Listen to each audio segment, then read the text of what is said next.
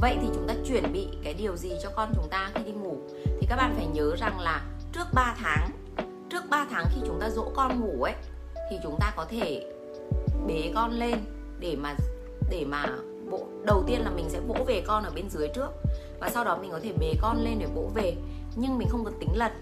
mình không có tính lần mình có thể đặt tay lên lưng con hoặc mình có thể bế con lên đặt ở người mình và mình vỗ theo cái nhịp đồng hồ. Không tính lần, nhưng sau 6 tháng à nhưng sau 3 tháng nhưng sau 3 tháng thì mình phải áp dụng một cái cách luyện ngủ khác. Mình không có luyện ngủ theo cái kiểu đấy nữa. À,